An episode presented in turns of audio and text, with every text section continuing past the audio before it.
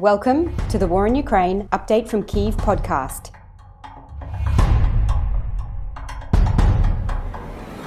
I'm Jessica Genauer, a lecturer in international relations at Flinders University in Australia, and I'm talking today with Botakoz Kassymbekova. Botakoz is a lecturer in modern history at Universitat Basel, Botakoz focuses in her work on Soviet history, Stalinism, post Stalinism, and Russian imperial history, and is also author of the book Despite Cultures Early Soviet Rule in Tajikistan that traces Soviet imperial strategies in Central Asia. I'll put a link to that book in the show notes. Thanks for joining me on the podcast today, Botakoz. Thank you for the invitation. When a generalist is thinking about the Soviet Union and Soviet policies and approach, the first thing that comes to mind might not be that the Soviet Union was a colonial empire. However, that's something that you've actually discussed and pursued in your work. Could you give some background for listeners about why it might be appropriate to consider the Soviet Union as a colonial empire? Well, I think it is crucial to consider it a colonial empire. So far, there has been different research and different arguments for looking at the Soviet regime as a modern state or a colonial empire. During the Cold War, there were lots of arguments for considering uh, the Soviet empire as a colonial empire, but these arguments were proposed by immigrants who fled during the war to the United States. So we have, you know, um, historians of Polish background who've been directly affected by the invasion and colonization. So they've been proposing to look at it as an empire, but Interestingly, especially after the collapse of the Soviet Union, there has been a lot of revision of Soviet history. Many historians after the collapse went uh, to Russia and actually a bit before as well and argued that, well, we need to understand uh, the Soviet experience as kind of modern state building and they've been looking at you know these repressions and uh, violence as a modern experience. They say that well modern nation states were also violent. So there is no reason to look at the Soviet experience as an imperial experience because, especially, we have participation of some of the kind of minorities of the Russian uh, Empire, Tsarist Empire, in that project. For example, the argument that Stalin was a Georgian, or we have in Politburo, we have, uh, you know, a very colorful presentation of different ex colonial subjects. So, in that regard, people were saying that we have to understand it as a modern uh, state project. Also, there were historians who were talking about imperialism, but they didn't define it. So, they kind of clearly understood that it was a multi ethnic or multinational polity and that suppression for national independence took place, that there was kind of that uh, dimension, but historians didn't really look at it as a colonial endeavor because the image of colonialism uh, that historians had was of an extractive colonialism. So, mostly, for example, historians of Central Asia were comparing Central Asian experience to British India and once they compared, they said, no, we should look at it as a modernizing endeavor. And for example, Turkey is a much better comparison for us than the colonial uh, experience in Algeria or in India so kind of more or less i would say the consensus was that it was not a colonial empire. And right now there is a lot of discussion of do we need to reconsider the soviet experience? Why is putin using this imperial rhetoric? Is there a need to reconsider uh, the soviet experience? Mm-hmm. Before we talk a bit about those legacies of Soviet colonialism, can you talk a bit more about some of the policies that were wrapped around that violence of colonialism during the time of the Soviet Union, such as forced resettlement, cultural assimilation? Some people have also talked about attempted genocide that might have taken place. So, how do you look at some of those factors as part of a sort of colonial project? I think the fallacies of analyzing the Soviet project as a modern state project and overseeing the colonial dimension lies in saying that simply because we have different ethnic groups participating, that means that this was not a colonial project. Colonialism needs to be understood as a structure and as a system. Simply looking at individuals doesn't explain explain a lot of things that have happened. So the Bolshevik idea of the world revolution was a very territorial endeavor. For Bolsheviks, it was very important to control territories, not only because a territory is this is where we can build communism, it's not only a context for building a new regime, but also to expand it so, for example, if we look at Tajikistan, previously uh, to the construction of Tajikistan 1924, there was no national movement. Tajikistan was created in order to conquer Afghanistan. What happened was that Russian ethnographers found out that there were many, I mean, in Central Asia, Persian speakers. The idea was that in Afghanistan and Iran, there, there are also Persian speakers. So if we construct a Persian speaking republic in the Soviet Union. We train these people in communism, and they will be playing pivotal role in spreading the revolution to Afghanistan and Iran. So before it wasn't called invasion, it was spreading the revolution. And the attempt took place in 1931. But the problem was the border between Tajikistan and Afghanistan, it turned out, was settled by Turkic speaking nomads. And the border was very important. So there were forced resettlements took place from the mountains of Tajikistan to these plains. The idea was that this border would be a military border and these collective farms they were considered both economic and military units. And the department the military department that was doing that was called the department for military and economic affairs. So the military and economic affairs were seen as one and the same thing. The problem was that a lot of people who were resettled, they didn't like that place. They wanted to go back home. This is where their livelihoods took place. So this project did not really work. But then forced resettlers from Russia was settled on the border. And that, if we look at these policies of forced resettlements, we will see direct connection to 19th century Russian colonial policies because Russian colonial maps, the ones that were taught to colonial officers, uh, the idea was that those places that were populated by uh, Russians, by at least 50% of Russians, they were officially designated as secure lands as loyal lands.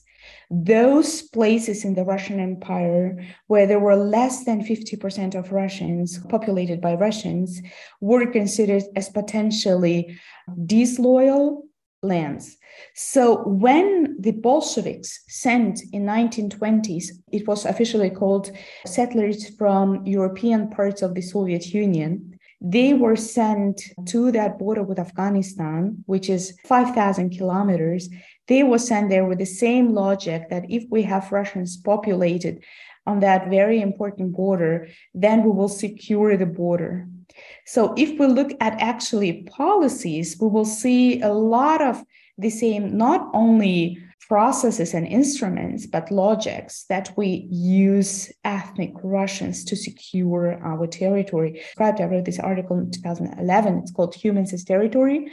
And that logic, using humans for securing territory, is the logic that has been used at least since um, Catherine II, but actually early as well, but massively by Catherine. If we look at the Soviet Bolshevik regime, that saw securing territory as key for their Bolshevik regime, then we will recognize that a lot of the policies and logics and the system and the structure of the endeavor is not only similar, but is actually settler colonial policies that the Bolsheviks have been uh, using. The logic was territorial. And the tools that have been used were also adopted from, you know, earlier Tsarist policies because Russia has been a settler colonial empire with some regions which we could designate back then as like these overseas colonies, for example, Turkestan. So the difference between settler colonial empires and extractive overseas empires lies, as Patrick Wolfe, an Australian historian, explained exactly in that relationship to land and labor. So, for settler colonial empires, securing territory is the key purpose, whereas for extractive overseas colonial empires, the interest is not so much the land for settlement for themselves, but rather the labor to extract as much labor as possible. So, what happens? Why is this difference so key? In settler colonial empires, in order to secure land for settlement, you try to free the territory from the indigenous population. How do you do that? There are two most important modes of securing territory and making sure that the indigenous population don't claim the land back. The first one is genocides, physical extermination. You kill these people. The Bolsheviks did that. They did that with Ukrainians. They did that with um, Kazakhs. Also, those who resist, they are exterminated.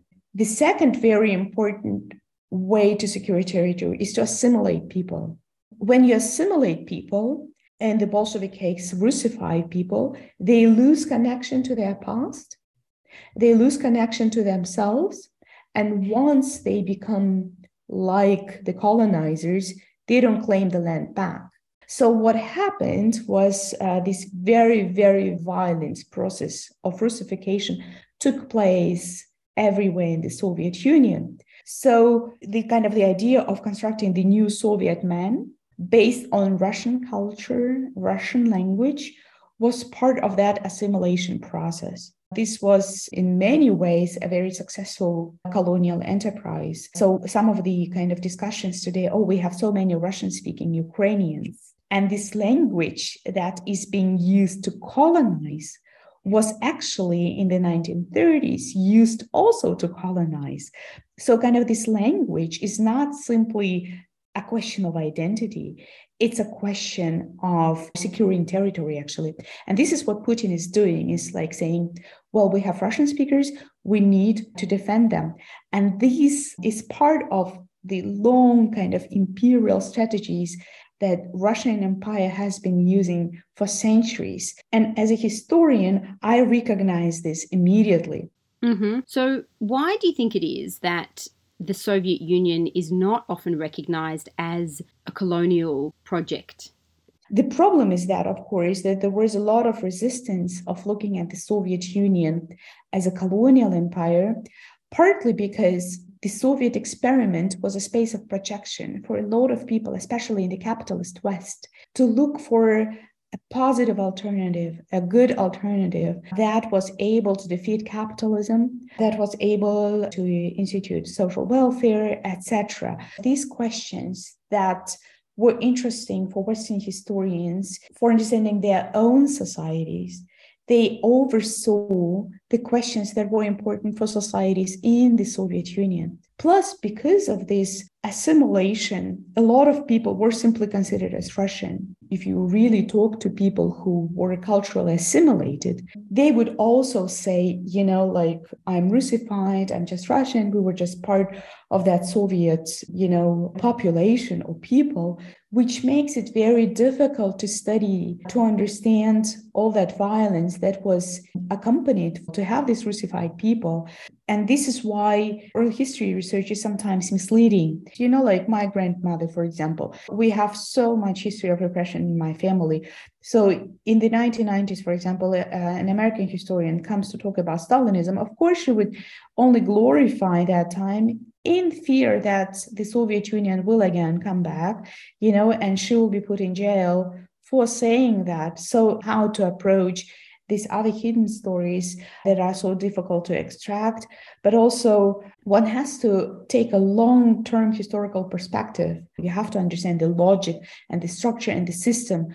Mm-hmm. Framing it in that way that Russification was actually a way to secure territory really puts everything into a different light. So you mention Stalinism and the types of narratives that people were fed during that time. And you mentioned your own family, your own grandmother, how those sort of narratives that were developed under Stalinism have continued to have a certain power even after the breakdown of the Soviet Union. Can you talk about that? In what way, maybe, were mindsets formed that still have a power or a hold even after the Soviet Union was dissolved? When, you know, Russian scholars looked at Ukraine or the Caucasus or Central Asia, the main narrative was we developed you. So you wouldn't be on that, that civilizational level if we wouldn't do that. Well, I say that that is part of Stalinist kind of colonialism because since 1932, Russians proclaimed as kind of uh, the most civilized people in the Soviet Union. You know, this narrative survived, like Russian people being as the most progressive people, as, uh, you know, saving others from barbarism or potential colonization by Western powers. So in Central Asia, the Bolshevik narrative in the 1920s and 30s, and actually until the collapse of the Soviet Union, was if Russian people wouldn't save you, you would be colonized by the British. And you know, you would suffer so much. Very similar rhetoric for other places. So this really resembles that rhetoric you know, the Ukrainians, NATO, the Western powers, we need to save our Slavic brothers. So, kind of the Stalinist rhetoric of saving kind of the neighboring regions from Western powers was a very, very kind of Russian Soviet narrative that has not been questioned. You know, I'm a regular visitor to Russia. I was a regular visitor to Russia. And, you know, when you say that you're from Kazakhstan, the reaction would be, you know, we developed you, we civilized you. And of course, I know that this is how settler colonialism works. Settler colonial rhetoric works only when you cannot recognize it as colonial rhetoric. It will be always a rhetoric of modernity.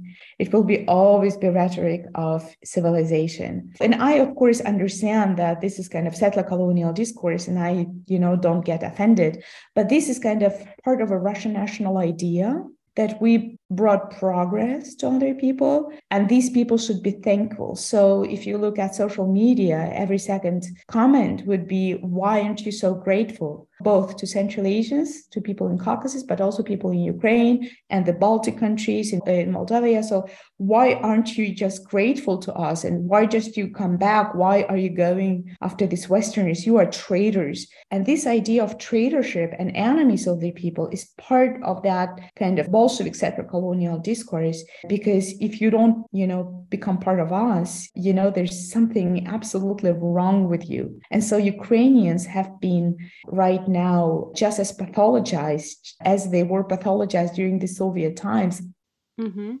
and you yourself grew up in kazakhstan i believe so, how did you experience that legacy of settler colonialism in Kazakhstan? One of the kind of very difficult legacies of settler colonialism is that once people switched to Russian language because there were no opportunities to learn Kazakh, for example, in my hometown, which is considered to be quite Kazakh. I mean, Kazakhs were a minority in uh, Soviet Kazakhstan. But there were regions where there were only 5% of Kazakhs, and there were regions where there were 30% of Kazakhs. So I was kind of in a town where there were a little bit more Kazakhs. And yet uh, there was only one school. You know, there was simply no opportunities to learn Kazakh. So we had to learn Russian. So Russian is my mother tongue. My Kazakh is very weak. So what does it mean? It means that I didn't study Kazakh history. I don't know Kazakh language. I knew a lot about Moscow and St. Petersburg. I knew, you know, street names in Moscow, but you know, I, I didn't know anything about neighboring towns. And this is how cultural erasure works. We didn't have opportunities to go to Kazakh schools. In no Soviet school, you would learn anything about your own culture. So the idea was that to have all these millions people living mentally in Moscow and identifying with Moscow. So when we watch TV, uh, for example, we learned everything about Russia. There were no Kazakh people on, you know, Soviet programs. We've been mentally living in Russia, identifying with Russia. It was presented as a gift of civilization. It was presented as something where you received something, you received more than you lost. So you never thought about the losses. You actually were happy that you, you lost all of this because what you lost was presented as backward. But then you understand the whole violence of that process and you realize that okay, we didn't have these anti colonial movements. And this is one of the kind of questions for a lot of commentators is that why is it 30 years after the collapse of the Soviet Union, we have this kind of anti colonial mood, but why? Was there this anti colonial uh, movement uh, before the collapse of the Soviet Union? Yes, there were. We know them. Uh, there were, but it wasn't why wasn't there bloodshed? Why why wasn't there this anti-colonial uprising? Why weren't there anti-colonial wars that lasted like three, four, five years, why they were like quite short? And one of the reasons is, of course, there is this difference between settler colonial and this exploitative colonial system. So in exploitative colonial systems, you don't assimilate these people. You treat them as others. You know, you treat them as barbaric and you tell them that they are barbaric. You know, and it's easier, like, you know, like they're always occupiers they're always different you know there is never assimilation. So you don't identify with these people. Whereas the assimilated generations they do identify with a col- with a colonizer but the colonizer has a very different relationship towards you because they are the ones who enlightened you and they have the natural right to control you. And so and that's the big difference is that the colonized kind of think that you're equal but the colonizer will never accept you as equal mm. and they will never allow you to go your own way. You will always have to identify with the colonizer. Any misstep will be considered as you know enemy activity. And that i think explains a lot of what is happening right now that it's forever. And this is what i write in my book is that settler colonialism it doesn't only erase you as an autonomous you know culture or a group ethnic or national group, cultural group, but it really thrives only on the idea of eternity. You must always be in that state of erasure. You must always identify with the colonizer. There is no way outside of thinking about yourself. Once you do that, you become extremely dangerous because you endanger the whole structure.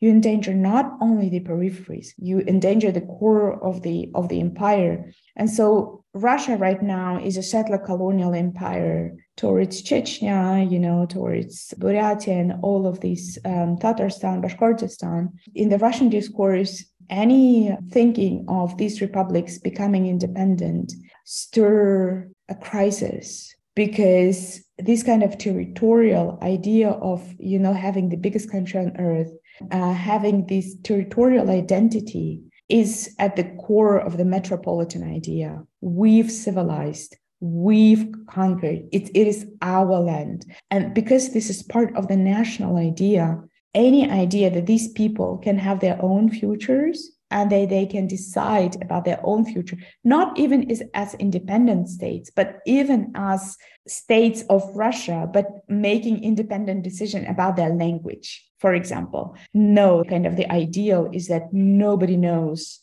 any other language than Russian. And when everyone is Russian, when everyone feels Russian, when everyone only knows Russian, our territory is secure. Any you know demand to learn native language is considered a traitorship and is harshly, harshly punished in Russia. And that idea, humans as territory, we will Russify people. And then only once we have everyone Russian, you know, securing territory through Russians is at the core. And this is kind of why so many Russian elites are defending the Russian literature, Russian language, Russian culture, because it's such a, an important part of that national identity. They don't really understand that it is a very colonial endeavor, that it was part of the colonial construct and part of the colonial metropole. So it's not only the peripheries who are constructed, it's the metropole has to be constructed all the time. And this idea of the greatness of Russian culture is an instrument of settler colonialism. Can you reflect on Russia's full scale invasion of Ukraine in this light, did you see that as essentially a legacy or an extension of this type of colonial violence or this type of colonial mindset? What we have in Ukraine right now, I think you can understand a lot of processes that are taking place right now in the occupied territories and how the whole war is led, the genocide. You know, we need to free these territories and we need to kill these people, we need to erase these people, and the Russification policies. All of this has uh, took place in the 1920s this is exactly how the Bolshevik takeover took place. It was even worse, I, I, would argue, because there was no defense, especially in Central Asia. There were no these arms, but there was a lot of resistance. But what we can see is actually settler colonialism again in action. And do you think, I mean, I don't want to make simplistic overgeneralizations, but do you think that this is primarily Putin's narrative and Putin's war? Or do you think that this narrative does resonate in the broader Russian population? Of course, it's not the Russian society that started the war, it's the regime that started the war. But the regime could also start the war because societal leaders did not really work on dismantling that imperial mindset. That's why they were the society was really prone into buying into that. So these are uh, connected things. Society was in a way allowing putin to do it in chechnya. So once he got this green card from society then with crimea then with abkhazia so, and this is how society strengthened Putin. So, society does carry the responsibility. It is their responsibility to start asking, maybe we should, you know, give freedom to Chechnya to decide whether they want to be part of us or not. It is their responsibility to raise these questions and to talk about it and say, well, you know, there were so many atrocities that were conducted in our name. We are responsible to face these issues and to see how we can prevent this. Yep. And I guess that raises the question for me where to from here? I mean, I hope that Ukraine achieves military victory. However, even so, is dismantling this mindset and these narratives important to ensure that in future there won't be additional territorial incursions on behalf of Russia, either into Ukraine or other former Soviet states. So, do we see any signs that that might already be taking place in Russian society? So far, there is silence. Russian society is not ready to face that transition. is extremely difficult because it means for Russian people, intellectuals, uh, but also society at large, to move away from their saviorship identity, their identity of martyrs, you know, like we gave up, we are victims, we gave up so much for you, and you need to be thankful. And that idea and that identity of being this cultural supremacist, being better than anyone, being better than Americans, you know, Americans are uncivilized, they don't know Dostoevsky and Pushkin. Parting with this identity and getting down on earth with other people and saying that we need to share power and we need to share we, we need to get into a very uh, normal dialogue that there are no you know people who are better than others. It will be a very painful process. This is why for a lot of russian people any criticism you're russophobe you're emotional. You're not rational. This will be a very difficult task. I don't see anyone in russia so far among intellectuals or historians who are ready to face that heavy legacy. I do have a couple of Russian historians who absolutely share, you know, my arguments. Thanks to them is that I uh, keep hope, but they're not vocal. You know, they're very private. For Russian people, it will be a very difficult one um, because this idea of you being part of a supremacist culture, something that is better, something that is worth fighting and dying for, something that you know made you the largest country on earth. Parting from that is extremely difficult but it has to take place. And the problem is that because there are no people right now in russia who are ready to face that i can say that we will be we will be facing difficult times if we look at the German example, defeat was very painful, but also Allied powers really kind of did a lot of work on re educating uh, the German society. So if you, you went to a cinema after the war, the first 10 minutes, you would watch you know the atrocities of the holocaust uh, so germans had to be re-educated but not until 1960s 60s that the new generation actually started genuinely asking questions and rethinking the whole past. So it, it took one generation to grow up after the war to actually do any thinking. So russia is not defeating you know the bombs are not flying on, on, on, on russia for people in russia to ask ask actually questions oh did we do anything wrong? Nobody is planning and it, it's good. Hopefully, it will not uh, happen. But at the same time, I simply don't know how this can happen if Russian people do not carry the costs. Uh, so far, we have some mobilization, but so far the economy is doing okay. You know, we are hoping that uh, Russian people will start, you know, questioning and, and thinking that maybe our culture is not the highest culture on earth if we bring so much atrocities and blood. I don't have answers, but as again this kind of system of privileging people who think that way like really financially and materially and culturally. This was such a system that breaking that system i don't know how it, it can work. The only thing that i say is that one really needs to platform scholars who come from ex-colonies. Unfortunately even during this war mostly russian scholars are being platformed uh, to explain and to talk about russia people from ex colonies who study Russia, we know Russia from a very different perspective. So I think that really it is key to platform people who come from other parts of ex Soviet Union to explain what is going on. And maybe at least if we have kind of more of this talk, maybe we can actually have some influence in waking up, especially the young generation of Russian. And maybe they can ask questions and maybe they can be part of that process of rethinking you know russian colonial legacies today. Mm-hmm. well thanks Botakoz. This has been fascinating and i really appreciate you coming on the podcast today and discussing these issues. I've learnt a lot of things through this discussion and really had a number of moments where I saw things in a different light, which I really appreciate. So thank you for that. Thank you for the invitation. Thank you.